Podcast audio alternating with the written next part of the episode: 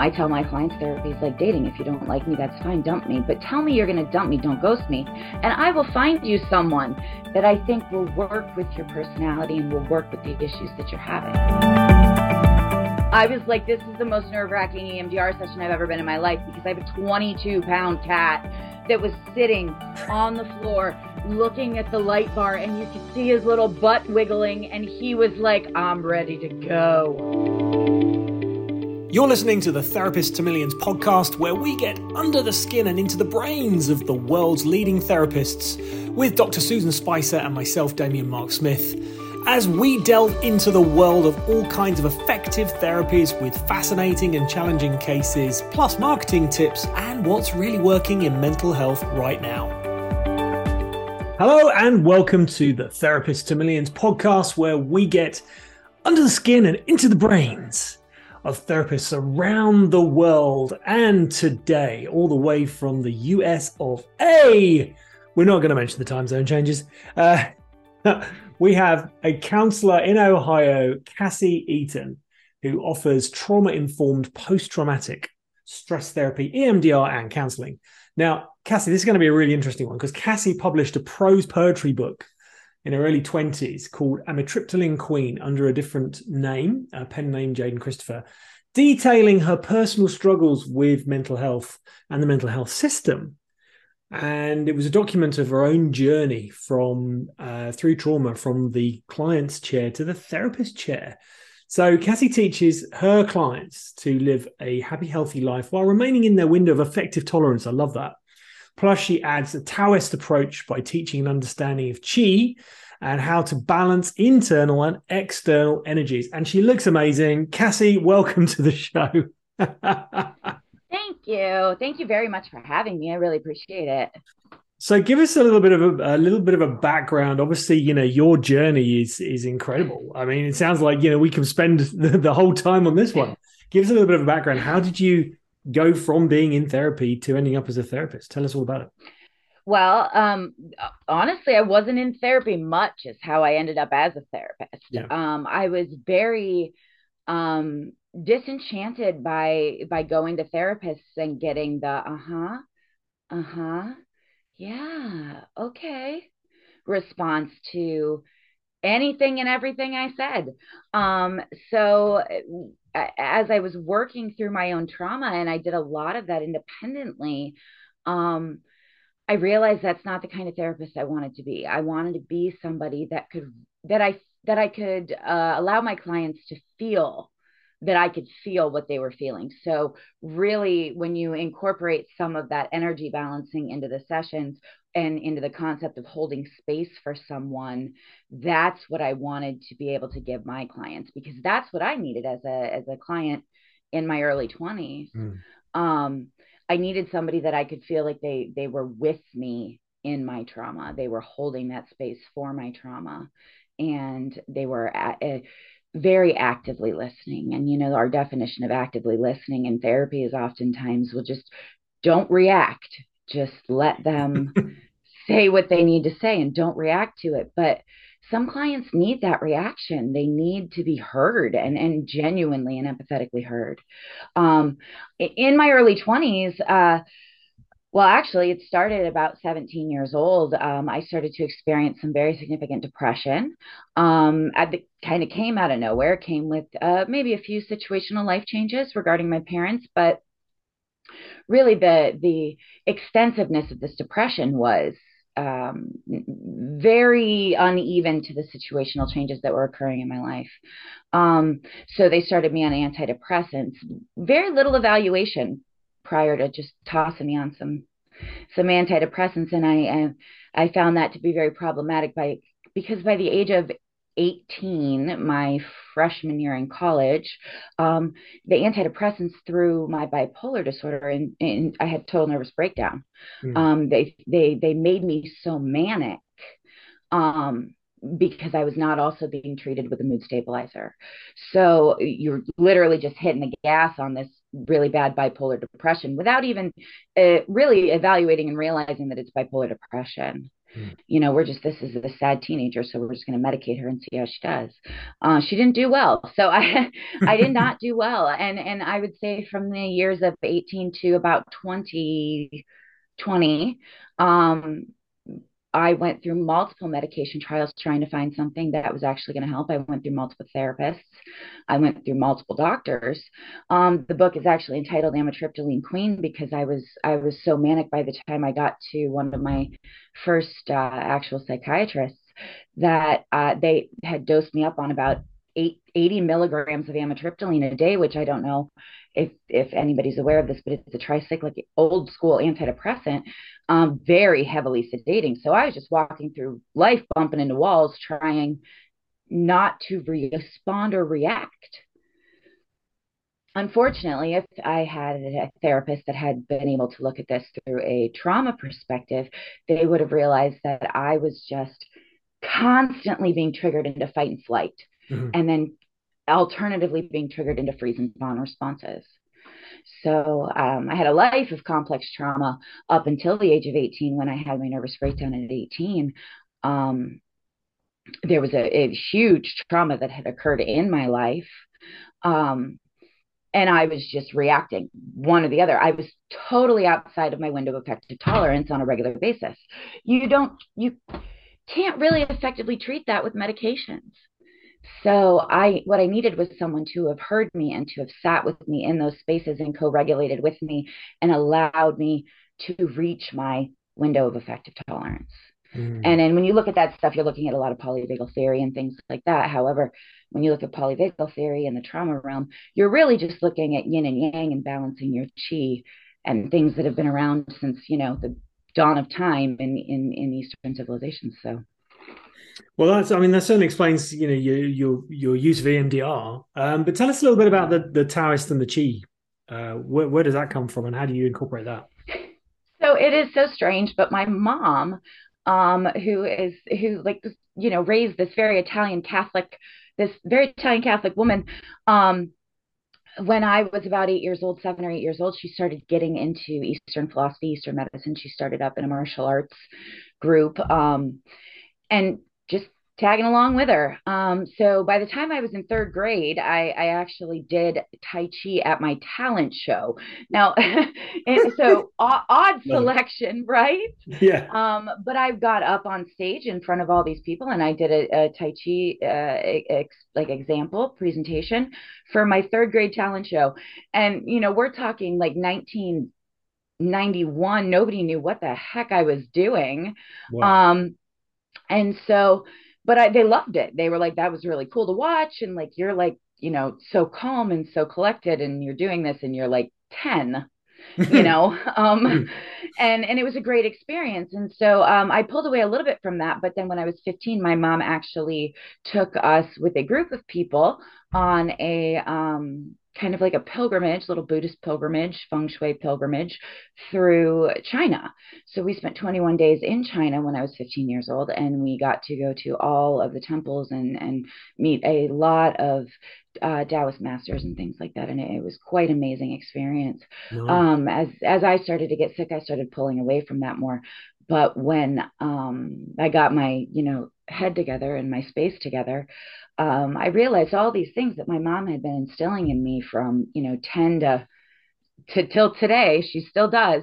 Um, um, they were so applicable to therapy. And then when all of this research on polyvagal theory started coming out, I looked at it and I was that was what I was relating it to in my head. It was what I was seeing it as. I was like, they're trying to get you into this window of affective tolerance. They're trying to get you to co-regulate. They're trying to get you to self-regulate. And and really what you're looking at is am i too yin? Am i too yang? Am i balanced? Is my energy significantly and effectively distributed throughout my body? And am i going with the flow of how things should be? Or am i trying to control and prevent and make things happen to prevent crisis and prevent trauma and prevent all these terrible things or am i just going with the flow. And in Taoism culture, they look at Wu Wei, which is kind of to go with the flow of nature and to be one mm-hmm. with the things around you. Um, and so I find that instead of rambling on about polyvagal theory to my clients, that when I give them this kind of more Eastern perspective on things, they can understand it and they can actually more quickly feel it, which is more important. Nice. Um, takes a long time to get someone to use calming strategies and to understand that they are effective. But when you talk about with your clients, where do you feel that in your body? you know, which is also something that they they that rolls with the EMDR practices is where do you feel that disturbance and that stress in your body? How can we balance it out? How can we get it evenly distributed, get rid of the negative energy and bring in more positive energy and more neutral energy? I love it. Now I did Tai Chi for years and and um there's actually a, a, couple of fantastic little exercises you can do qigongs which uh, you can like you can create a chi ball. You can actually create an energy ball and you can do stuff with it and people feel it. They actually feel the energy ball. Yes. Wow that's so cool. And it's experiential. It's really good uh, so when I ask my clients, are you feeling an energy? Are you feeling that chi, that energy ball? Are you feeling that sitting somewhere in your body? then my my job is is it dorsal vagal is it up the top you know are you having a fight flight response is that energy all up here or is it lower is it in your stomach and then what moves can we do in the therapy practice what moves can you do on your own to move that around and make it more evenly distributed within your body Nice. I love it. It's so cool. Okay. Now, using some hypotheticals and no identifying factors, give us some examples of success stories, some maybe challenging cases, and maybe an unusual or fascinating, interesting one as well. So, um, I don't ever talk about the clients that I see because of the line of work that I do. So even in hypotheticals, but I will tell you this: the most amazing success story I've had is myself, um, and so that's kind of what I wanted to talk a little bit about. When I first entered therapy in 2001, um, I, I know that we don't use this this global assessment of functioning score anymore, but I had a global assessment of functioning score of I think it was 25. At 35 and lower, you're usually in a group home. I was staring at walls. I was not moving, and I was not. I was practically catatonic at one point. Um, and I don't know. I can't assess my own global fun- a global assessment of functioning score now, but it's pretty up there. I mean, it's not 100. Nobody's 100, but it's maybe in the 80s. Um, and and I think the fact that like I was able to experiment with so many different types of therapy for myself and really work through the process on my own which is not really something i recommend for people but but finding a therapist that fits you is so incredibly important. And unfortunately people don't realize that if you don't mesh and you don't feel comfortable with your therapist it's not going to be effective therapy. I don't mm-hmm. care who they are if you don't feel like you can relate to them and you and you're you're in in that co-regulation state with them it's not going to be effective therapy. Um, i tell my clients therapy is like dating. If you don't like me that's fine. Dump me. But tell me you're going to dump me. Don't ghost me. And i will find you someone that i think will work with your personality and will work with the issues that you're having. Um, it's very important that you kind of look around and shop around with therapists. And I, I know That's that sounds true. like quite a luxury, but it's it's important and and you know when you think about like um with my global assessment of functioning score raising so much, it was because I could never find somebody that I really felt like I meshed with. Um, but I meshed with myself. And so if I sat with myself and I was able to look at things, um, I was able to uh, gain a better understanding and, and gain a, a, tremendous amount of insight. And and I will get into that when you go into a couple more of your questions. But um, reading is incredibly important for growing your insight. Listening to music is incredibly important for gaining insight into yourself. When you can relate and resonate with someone else's words and how they've put those, they've put your emotions on a page or they've put your emotions um, in a song, um, it allows you to say, oh, wow, yeah, that's what I'm feeling. That's what I'm going through and then you can stop and you can say, now where's that coming from? Love it. Now, you know, what I did. This is an incredible segue as well. Now, the reason I'm saying that is because last week's podcast we had someone on and we were talking about book writing. And Dr. Susan and I, we uh, we're quite happy to test things out and try things out. Obviously, Therapists to Millions is pretty new. The podcast is pretty new, but we we ask our, our therapists when they join our starter membership what they would like to achieve most by the by joining the membership. And and, and the number one bit of feedback was i'd love to write a book. If you haven't already written a book i'd love to write a book or i'm writing a book i'm researching a book. So we thought great let's let's create a book writing challenge. We put it out there and we had we heard crickets. We literally heard we had one person interested. So we went out and we asked. We said, "Well, hold on a minute. You said you wanted to write a book. What's going on?" And we had we we ended up finding this elephant in the room, and it was, "I'm burned out. I'm overwhelmed. I've got no time. I, I, I haven't got the bandwidth to do it." And this is why that's a lovely segue because we then put a post out on Facebook. We asked people, "How do therapists take care of themselves?" It's now an extra question we even put in this podcast.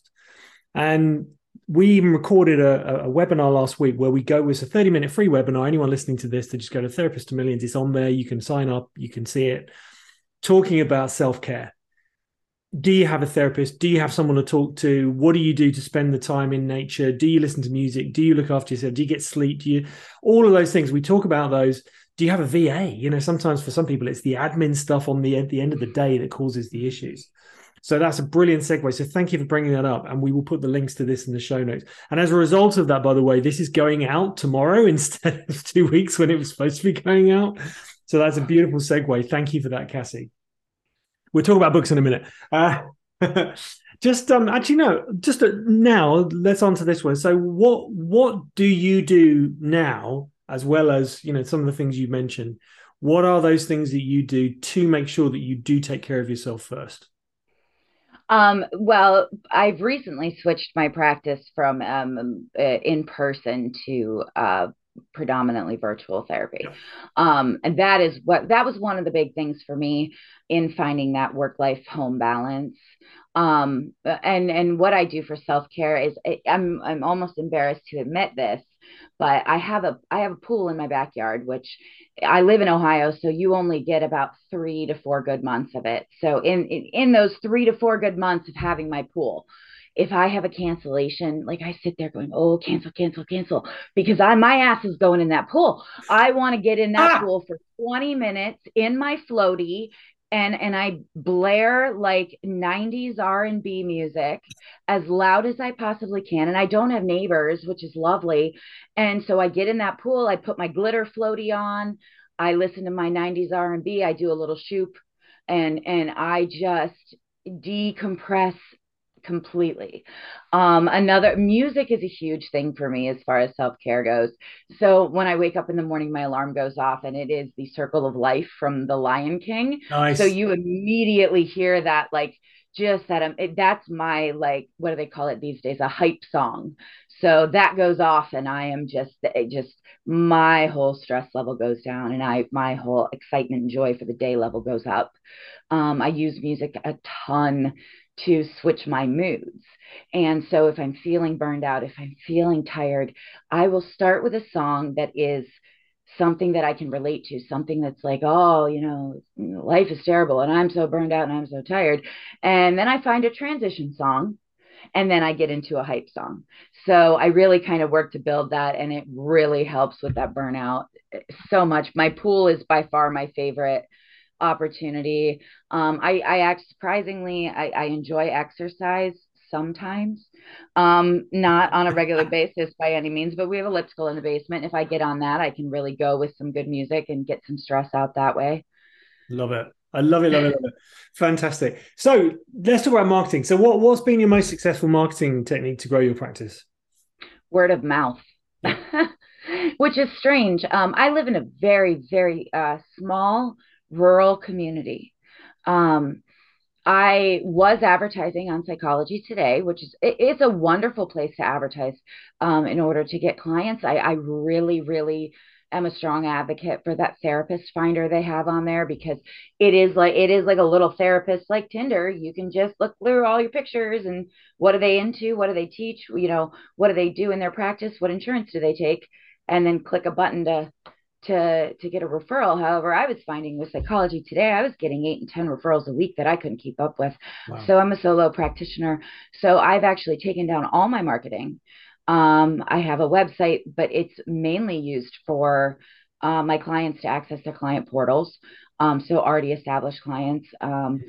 but word of mouth in, in, in my area is a big thing. Um, I get, I still get two or three referrals a week. Just, Hey, my friend said she saw you two years ago. Uh, can I get in to see you? Love it. So it's, it's your quality of the care you give is the biggest marketing tool you can have. Ah, that's brilliant. That's gold dust. Thank you so much for that.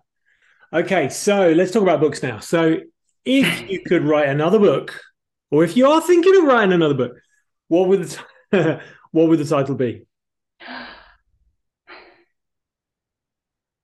I have no idea.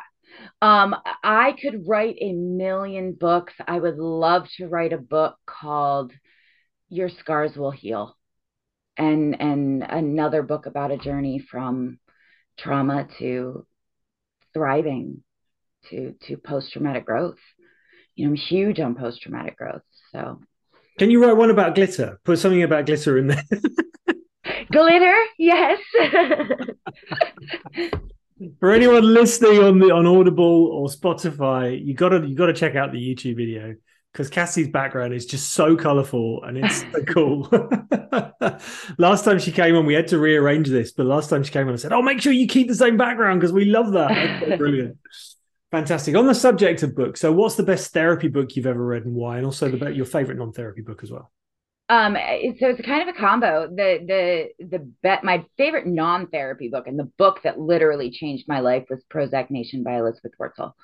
Um, Prozac Nation was a book that I read in the very start of my illness, and and it was something that I read and was like, holy crap, I am not going through this by myself. What I'm going through is a thing. It exists. Other people are going through this and they're having just as much trouble with treatment as I am and they're having just as many pulls to like seek out some of those reward things and those those um, negative coping skills as I am and the impulsivity and, and all the things she talks about, but the way she speaks in that book about her journey and that just pure raw emotion. Uh, Elizabeth Wurtzel was my therapist in my 20s. Wow. She was reading her, reading, reading Prozac Nation, reading her. She had a follow up book more again later, reading Bitch. She wrote a, a book about um, strong women and, and, and feminist women icons and things like that. Reading her books in my 20s was just my therapy. It was how I got through it. Do you think she ever did? She never did therapy herself, though. I mean, she never was. Oh no, I'm sure she. Oh, I know she was never a therapist. She was always a writer. She was a poet. She was a writer. She was um, a music uh, writer. She wrote a lot uh, regarding music. Um, but all of her books, uh, aside from Bitch, were were mental health yeah. oriented. You when know? you said she was my therapist, I actually thought she was. like, oh, no, not cool. my no. She was like my personal. Like, man, I could just read those books and and really just feel that sense of she's hearing me. She's hearing everything inside my head. Like when you hear a song and it just totally resonates with you, and you're like, wow, this person is in my head. You know, and yeah. so I watched what she went through, and I kind of modeled some of my own treatment after it as well um, because I was like, she's just right there with me. It just it rem- reminds me of my, my favorite non-therapy therapy book when I was a kid growing up, which was The Way of the Peaceful Warrior by Dan Millman. Um, and I remember reading that book and going, "Wow, there's this whole like world of self-development out there I never even knew existed." And they obviously turned that into a film now with uh, I think it's Chuck Norris or something. I can't remember who was the, but it's like you know, throughout the trash, throughout the trash, Dan. It was like, oh, he's talking about my thoughts in my head. I never even realized I could do that. Like, that's so cool. That's brilliant. I love that one. Uh, okay, so what is your top tip? I think I know. I think I know what this is going to be. Get on a floaty, get in the pool, put the 90s music on. that is such a good tip, by the way. What is your top tip for mental health in the world today? You are you are so close. Um, my top tip for mental health in the world today is get in touch with the things that you absolutely love doing and that brought you joy as a child and try to work those into your adult life. Oh, I so I loved floaties and swimming when I was a kid. I loved going into Lake Erie and, and just getting, you know, covered in dirt and disgustingness, but sitting in the water and enjoying it. Um, and I do that now. Uh, I was a huge fan of Barbies until I was like way past the age I should have been a fan of Barbies. Um, but I love dressing them up and and and making them just wear whatever they wanted to wear and be whatever they wanted to be. And so I have a probably four closets in my house no one else in my house gets a closet, but I have about four. Um, that is just a giant collection of of Shein clothes, basically. Um, but like just you know unique things, and and I never needed to look like a Barbie, but I man, I always wanted to dress like one. So finding those little things we did as kids that just brought us joy, and getting in touch with that inner child state, and that and doing them in adults and allowing them to manifest in our adult life. Uh, they beautiful finding joy is just priceless. That's brilliant. I love that one. Okay, now it's competition time. So here we go. You want to win one, win, win one of these. Tell us a fact that blows our mind, or tell us a joke that's one of a kind to win an exclusive. And they are exclusive, by the way. There, there's not many of them made. Therapist to Millions t-shirt. We only ask that you take a picture of yourself when we send it to you, just so we can add it to our gallery. Um, but which is it going to be? Fact or joke? I am going to tell you a joke. Yes! Um, I, I, we don't I get enough not, jokes. I am not funny. I am not good at jokes, but I'm going to tell you the funniest little EMDR fact in the entire world. Do you see this thing? This is an EMDR light bar. Okay. Back here. Okay. So this provides bilateral stimulation to my clients. It's not on right now. There's a light that bounces from side to side on the bar. Yeah. Yep. That light sometimes I use it and it's red. And the other day I used it and it was red. And my cat was in my office. And that this is not a laser pointer by any means, but that cat was ready to pounce in the middle of like a trauma reprocessing session. And I was about, I was like, this is the most nerve wracking EMDR session I've ever been in my life because I have a 22 pound cat that was sitting on the floor looking at the light bar and you could see his little butt wiggling and he was like i'm ready to go and you know and i'm off camera during this and they're watching the light bar and i i'm like pausing the light movement take a breath. What are you noticing? And as i'm doing that i'm grabbing the cat throwing him out the office to get my own chi re-regulated because I was so stressed out. So that's my kind of funny joke is the EMDR light bars can easily be mistaken by your feline friends as a laser pointer. And, and it can cause many many problems oh you definitely get a t-shirt for that that is absolute brilliant i love that i'm just imagining that scenario that is so so cool that's brilliant. Cassie, you've been an absolute pleasure. Listen, how can people get a hold of you or contact you? So um, I can be reached. Um, it, it's the USA, so 1 941 5722.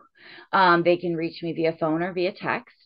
Um, and I can be emailed at C E A T O N L P C C at gmail.com. Fantastic. We're going to put those details in the show notes. And just yeah, thank you so much for taking the time out of your busy schedule to to share some amazing facts with us and also about your own journey as well. We'll also put a link to your book. Is it still available? The book? It is. Um, the the second book, the book that I'm featured in by Lee, the uh, edited by Lee Gutkind through Creative Nonfiction, the same time next week uh, Indistinguishable Chairs is the article, the piece that I wrote for that book. Um, that one's definitely available. Amitriptyline Queen probably is. Um, I'm not sure. Uh, that is just more of a bunch of ramblings from my brain at age 20. Um, so I don't advertise it as much. Wonderful, and we'll also put a link to your to your favorite author as well. So, thank you so much for taking the time with us today. Really enjoyed this this conversation. Thank you so much for sir for having me. I, I just completely appreciate it and, and I'm so excited for what you're doing here with this podcast and and and getting a, a chance to see what does make therapists tick and yeah. and it's it's a really great opportunity for people to get out there and talk about their work. Wonderful. Thanks very much. If you enjoyed this week's episode of the Therapist to Millions podcast, may we invite you to check out our free for life Therapist to Millions online membership course for therapists and coaches who want to grow their business without trading more time for dollars.